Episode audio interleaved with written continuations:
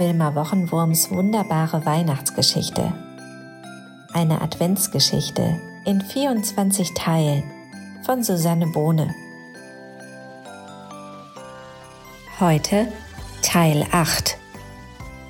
Ein wuseliges, weißes Ding. Als er an der Schneewehe ankam, holte er wieder tief Luft und setzte sein breites Yeti-Lächeln auf.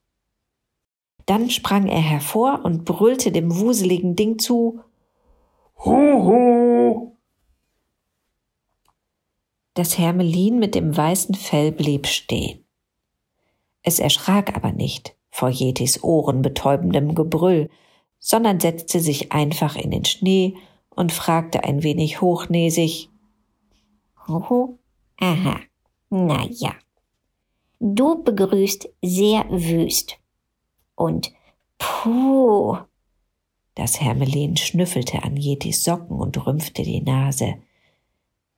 Wer bist du?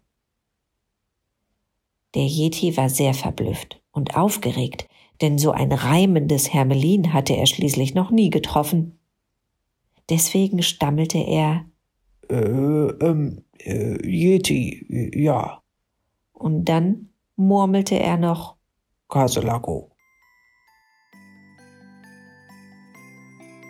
Das Hermelin wird bestimmt Yetis neuer Freund, oder? Das erfahrt ihr morgen im nächsten Teil.